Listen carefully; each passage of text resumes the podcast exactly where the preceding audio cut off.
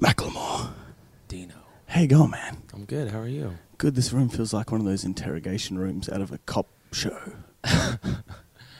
I've been in one of these rooms for a different reason before. It's good to be on a microphone. You reckon you could pass a polygraph? No. No. You reckon you could lie to me right now? Of course. Go. I'll lie to you throughout the interview. and you'll tell me later on what I'm lying about. It's got to come natural. I can't just think of a lie on the spot. It's fair. Very fair. I want to describe you to our listeners. You're looking dope. You've got a bucket hat, denim, hard to Mm. pull off, Hawaiian shirt, singlet, watch that is brighter than a thousand suns. That's a good description of my outfit. Thank you. Thank you. Thank you.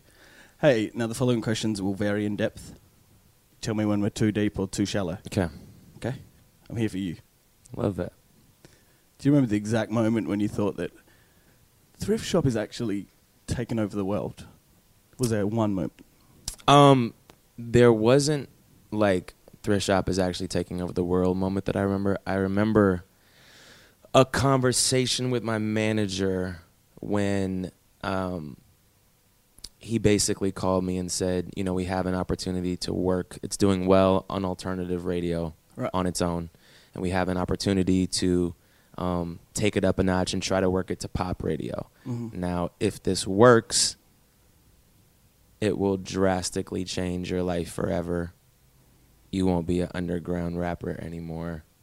Um, and it might not work, but if it does, it will change your life forever. Do you want to do that?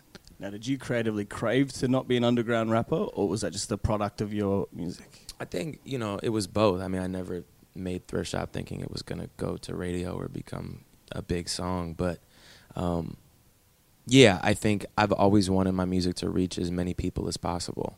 Mm-hmm. So underground rap was, you know, what I came up listening to, and the music that I made. I didn't, I didn't think of it as, um, you know, however many people would come to the show, the better. Internally, though, how does it feel to know that something from your brain can spread like wildfire across the planet? It's pretty remarkable.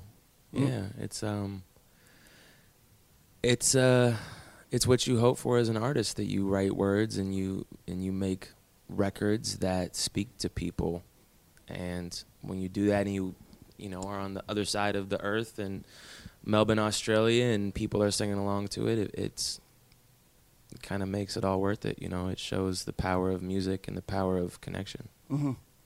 Now, I don't want to harp on about too much about what you did at the NRL Grand Final, but I do want to talk about something related to that, and that's that people are more and more having a progressive conversations about race and minorities and stuff like that. Do you think even 20 years ago, something like what you did would have happened? No, no, I don't think. Ten years ago, we were ready. I mean, we we should have been, but no, I think it's um.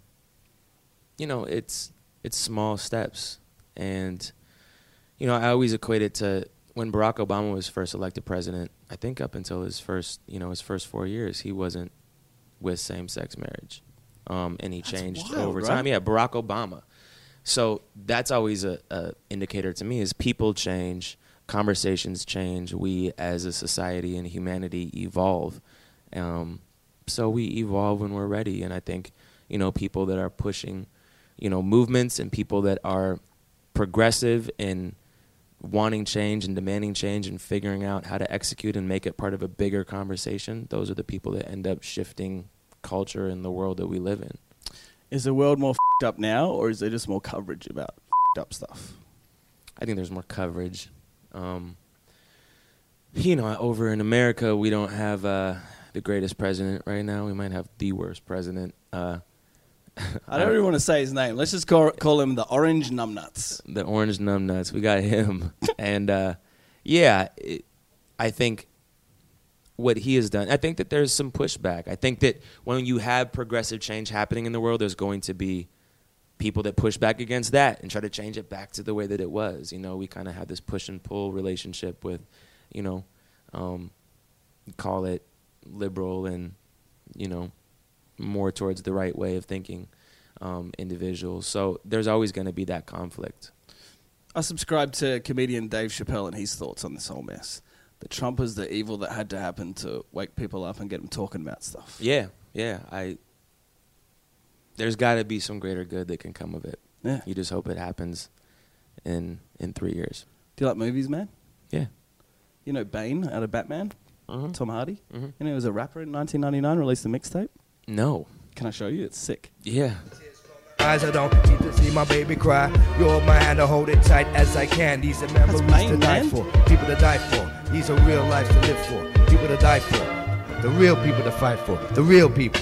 They take you, replace you, and blaze through you like politicians always do. But the law states that we're all free, but they make more tight. papers, and we get red tape, and they get all the tape. around the same time you screwed while released your see first. mistakes in real estate. Yeah. Thanks. So 99, you were 2000? Man, are you a different guy inside from those days, or are you the same dude?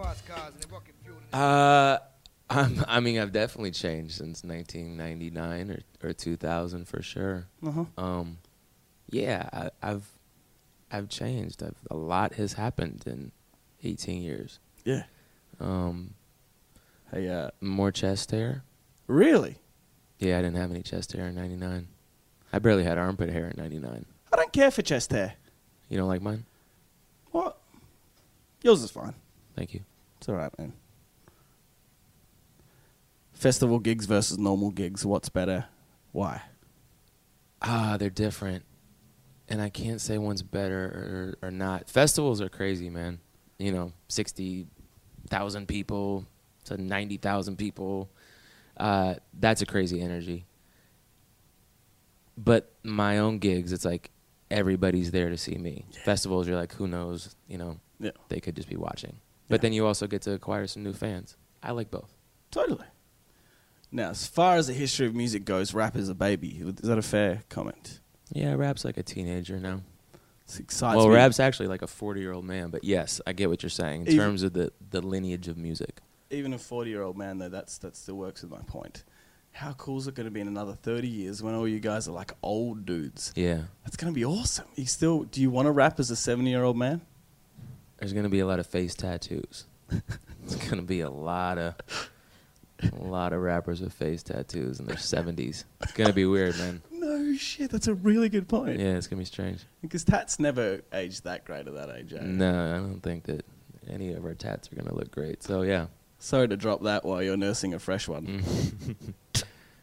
Uh, how many times have you been to Melbourne? Because you've got a tattoo guy here. This is interesting. Can you remember what suburb that's in? Uh, that I just got it. Yeah.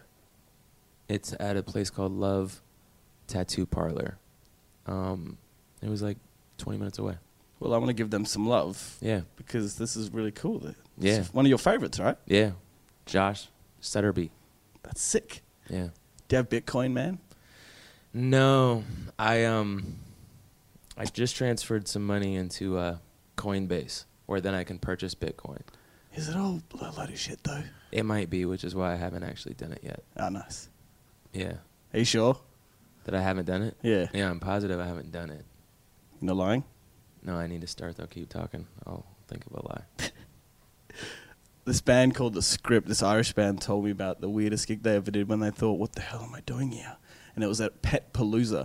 It was a festival for pets. Mm. Have you ever had a "What the hell am I he- doing here" moment? Do I have a what the hell am I doing? All, Yeah. all the time.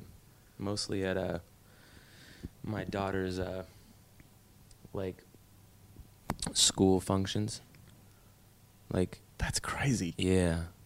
I just like I am a dad. I like to think of myself as a good dad. Like I really love my daughter. I spend as much time with her as possible. Um, being a dad is the best thing in the world. But still, I don't really feel like a dad, even though I am one. hmm But I don't think of myself like I'm a dad. Okay. Like I'm still like a kid in my head. totally. And then I go to um you know, like a function, like a you know, a, a dinner, or, you know, a school potluck or something, and there's all these other dads and moms who look old and even though they're probably my age and I'm like and that's when I feel like a dad. And that's when I'm like, what am I doing here? In my head, you have a custom bedtime rap for your kid, and you rap to them as they as your child goes to sleep. I do uh I do play music. She does like my music, so yes. Beautiful. Yeah. Man, thanks for your time. Thank you. Enjoy uh, the rest of Melbourne.